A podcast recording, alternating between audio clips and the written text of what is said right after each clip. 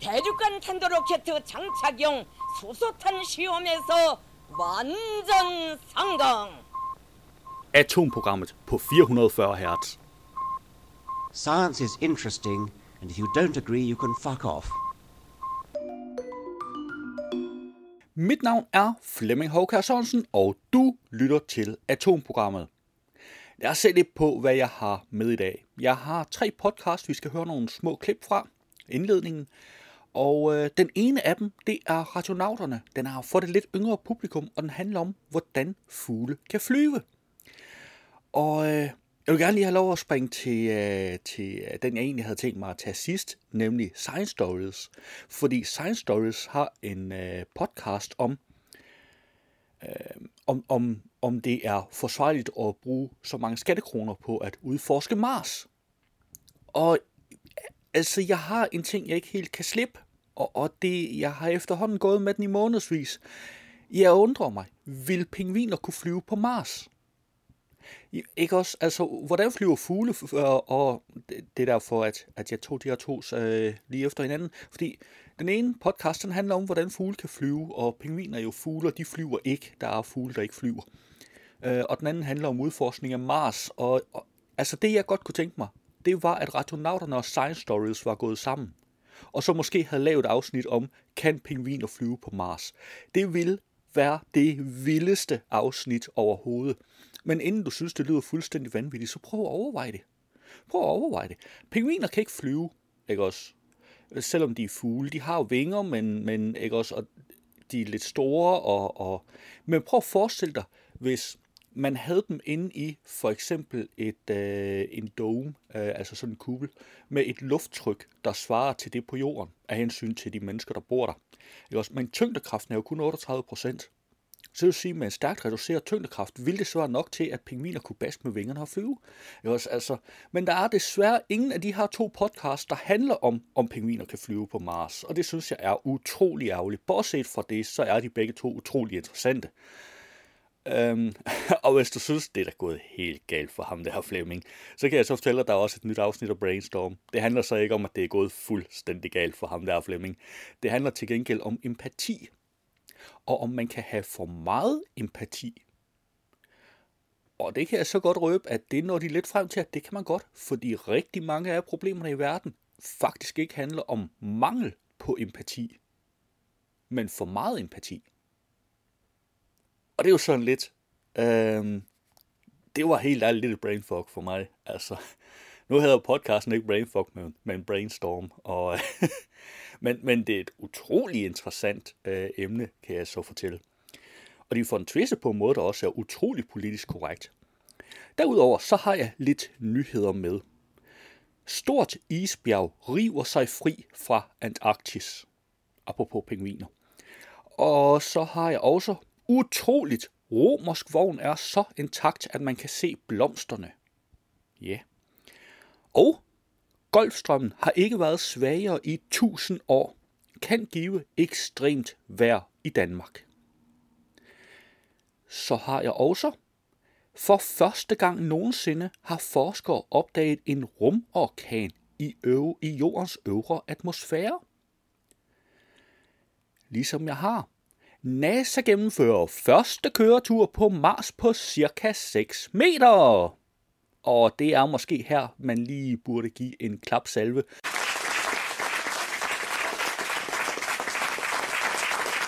Jeg har også ugens nyhed. SpaceX raket eksploderer efter tilsyneladende perfekt landing. Det var lidt ærgerligt, men den landede som den skulle. Øh, det var øh, SN10, SN8 og SN9 eksploderede ved landingen, som vi nok husker. SN8, den, øh, der var ikke tryk nok på, så det vil sige, at den hamrede ned i jorden med for høj hastighed. SN9, den landede skævt. SN10 her, den landte til gengæld fuldstændig perfekt, og så gik det galt bagefter. Ja, så helt perfekt var det måske heller ikke. Men selve landingen, den stod, den stod på rampen faktisk, øh, eller på landingspladsen, og det så rigtig godt ud. Så øh, jo, Nå, det var lidt om, hvad jeg har med i dag. Lad os kaste et hurtigt blik på, hvilke podcasts, der er dukket op i løbet af ugen. I denne uge er der en ny udgave af Videnskab.dk's Brainstorm podcast. empati for os til at have en stærkere, et stærkere sammenhold i vores tætte gruppe. Bagsiden af det igen vil være, at vi kan have et fjendebillede, eller kan fjendtliggøre dem, som står uden for den meget tætte gruppe. Velkommen til Brainstorm. I denne episode undersøger vi den mørke side af empati. Og den forsker, hvis hjerne vi plukker, er Signe Allerup Vangkilde. Mit navn er Asbjørn Mølgaard Sørensen. Og jeg hedder Jens Bagstrup Kok. Velkommen Til Brainstorm. Det var en lille bid af Brainstorm. Du kan naturligvis finde et link til podcasten i show notes. I denne uge er der også en ny udgave af Science Stories podcasten. Her efter den seneste vellykkede landing på Mars, kan man se folk på sociale medier, som skriver, at det er spild af penge, at Danmark er med til at udforske Mars. Hvorfor bruge penge på unødig forskning, som ingen mangler, når verden står med masser af andre konkrete problemer, som klimaforandringer, overbefolkning, coronapandemier, forurening og meget andet? Hvad gavner det samfundet, at vi investerer i forskning, som ikke har et direkte formål for samfundet? Dem, som er bedst til at svare på sådan et spørgsmål, det er nok Mars-forskerne selv. Og derfor er jeg taget ud til DTU, hvor jeg taler med professor John Leif Jørgensen fra DTU Space. Og John Leif Jørgensen, hvad får Danmark ud af at stille en hel forskningsafdeling til rådighed for NASA's mission til Mars? Det var en lille bid af Science Stories, og du kan naturligvis finde et link i show notes. I denne uge er der også noget for det yngre publikum, radionauterne. Du lytter til Radionauterne, en podcast for nysgerrige børn. Mit navn er Lisa. Har du nogensinde drømt om at svæve langt op i luften? Helt let se ned på byen, skoven og vandet fra oven? Og hvis du ville et andet sted hen, så kunne du bare baske med vingerne og flyve direkte derhen. Der findes nogle ret seje væsener, som rent faktisk kan det her. Og det er dem, det skal handle om i dag. Nemlig fugle. Det var en lille smagsprøve på radionauterne, og du kan naturligvis finde et link i show notes. Det var et overblik over ugens podcasts. På BT har jeg fundet SpaceX raket eksploderer efter tilsyneladende perfekt landing, og det er den, jeg har valgt som nyhed. En ubemandet raket fra det private rumfirma SpaceX er onsdag lokal tid eksploderet få minutter efter en ellers tilsyneladende vellykket landing på en raketbase i Boca Chica i Texas. En vidunderlig blød landing, sagde en SpaceX-kommentator under en direkte transmission af prøveaffyringen. Samtidig kunne flammer ses stå ud af bunden af raketten. Få minutter senere eksploderede raketten med så voldsom en kraft, at den blev kastet op i luften og derefter faldt bagover. Det er tredje gang inden for få måneder, at en testflyvning med en raket fra SpaceX ender galt. Firmaet, som Tesla-stifteren Elon Musk står bag, forsøger at udvikle en genanvendelig rumraket, der i fremtiden kan bruges til at sende rumfartøjer på bemandede missioner til Mars, og også bruges til kortere ture, især til månen. I december og igen i begyndelsen af februar endte to tilsvarende prøveaffyringer fra SpaceX ligeledes med, at raketterne eksploderede, da de vendte tilbage til raketbasen i Texas.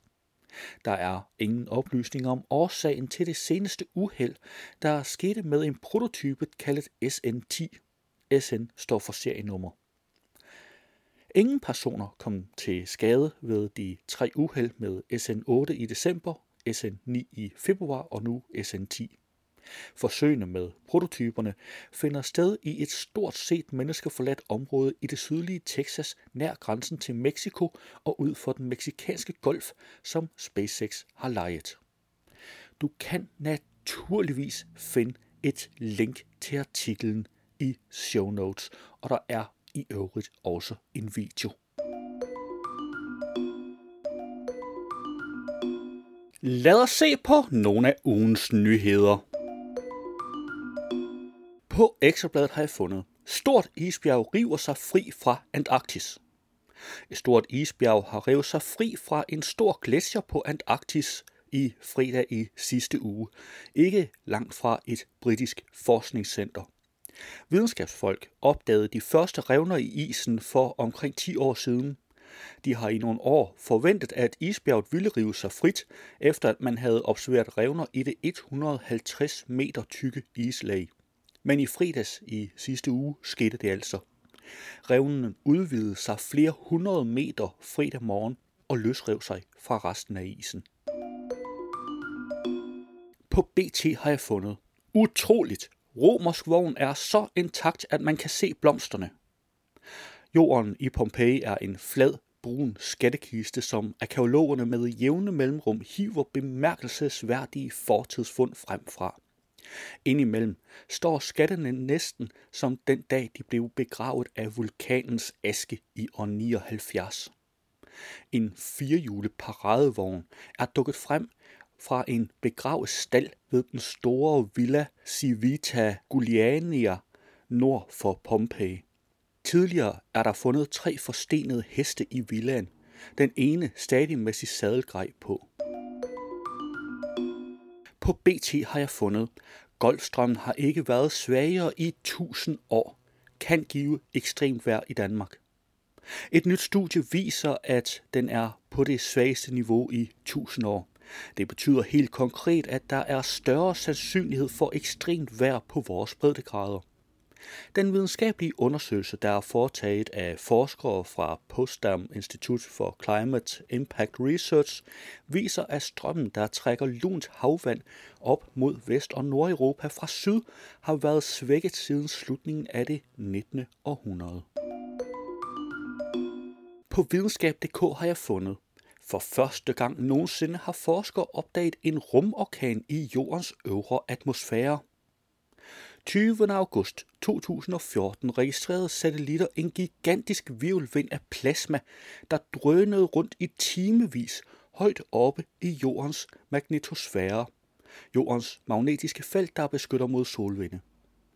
Forskerne bag studiet fra England og Kina har aldrig set denne type orkan før, men det er ikke usandsynligt, at det er et almindeligt rumfænomen. På ekstrabladet har jeg fundet, NASA gennemfører første køretur på Mars på cirka 6 meter. NASA's rumkøretøj Perseverance har gennemført sin første prøvekørsel på Mars. Det oplyser det amerikanske rumagentur. Rumkøretøjet bevægede sig torsdag 6,5 meter på 33 minutter, meddeler NASA fredag. Den korte tur var en mobilitetstest, og NASA sigter mod at kunne køre ture på 200 meter eller mere. Det var ugens nyheder, og du kan naturligvis finde links til samtlige artikler i show notes. Nu har NASA de seneste par uger været lidt forsinket med deres This Week at NASA. Denne gang, der har jeg derfor, altså sidste uge, der hørte vi den fra ugen før fordi den var ikke var noget at komme da, den, da vi skulle have sendt den. Og så, tæ, så tænkte jeg jo, jamen så i sidste uge, så kunne vi øh, jo, jo høre den. Det betyder så, at i den her uge, der har vi faktisk hele to. Og jeg synes ikke, vi skal snydes for nogen af dem. Så her kommer den, vi skulle have haft i sidste uge, men som NASA ikke havde klart ved redaktionel deadline her. Og øh, så når vi har hørt den, så skal vi høre den for denne uge. How it looks to land on Mars, previewing space station spacewalks and supplies and cargo delivered for the station crew. A few of the stories to tell you about this week at NASA. Newly released high definition videos captured by cameras on board our Mars 2020 Perseverance rover show the final seven miles of the spacecraft's entry, descent, and landing on Mars. The uniquely amazing views, including the look down at the separation of the protective heat shield, and the upward views during deployment of the most massive parachute ever sent to another world, are the closest you can get to landing on Mars without putting on a pressure suit. While a microphone on the rover did not collect any usable data during the landing after Perseverance touched down, it did pick up mechanical sounds made by the rover operating on the surface and even a few audible seconds of a Martian breeze.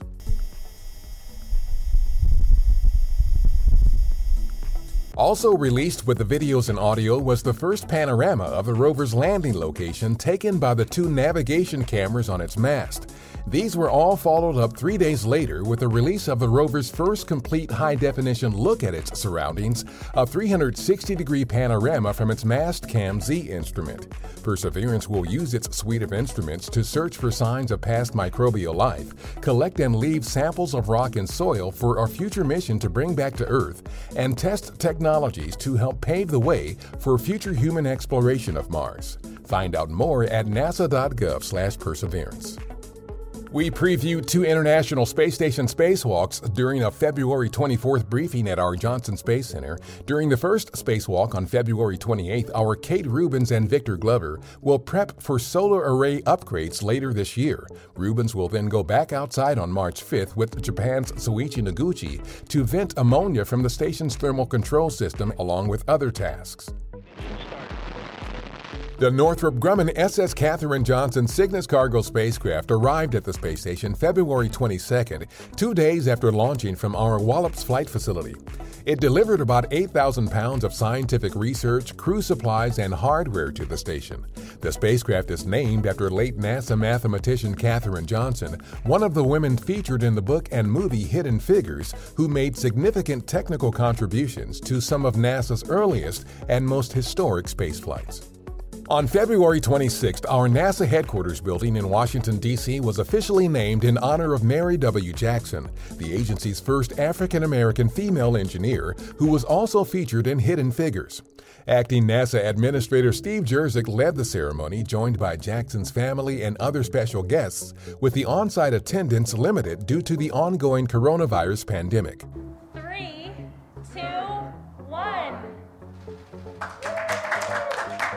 The ceremony featured the unveiling of a building sign with Jackson's name and several video tributes, including poet Nikki Giovanni reading from her poem Quilting the Black Eyed Pea, which is about space and civil rights. Learn more about the contributions of Jackson, Katherine Johnson, and other NASA hidden and modern figures at nasa.gov/modern figures. Our Parker Solar Probe captured some surprising views of Venus during a close flyby in July 2020. The image shows Aphrodite Terra, the largest highland region on the Venusian surface. The team is surprised because, based on the imaging device's capabilities, they only expected to see clouds, not clear down to the planet's surface. They are now trying to determine if the imager has unforeseen capabilities, which would provide new opportunities to study dust around the Sun and in the inner solar system. The mission focuses on the Sun, but it makes several passes of Venus using the planet's gravity to help it fly closer and closer to the Sun. That's what's up this week at NASA. For more on these and other stories, follow us on the web at nasa.gov/twan.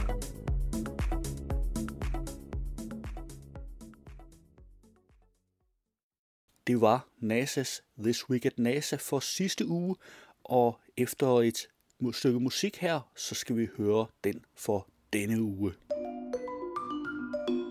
Hvis du havde hørt radioudgaven, så ville her være denne uges udgave af NASA's nyhedspodcast This Week at NASA, men den er ikke inkluderet i podcastudgaven af udsendelsen. Du kan finde et link til den i show notes. Det var atomprogrammet for denne gang. Du skal have tak, fordi du lyttede med, og vi lyttes ved næste gang. Atomprogrammet er hjemhørende på 440 Hz. Du kan finde mere på 440 Hz.net.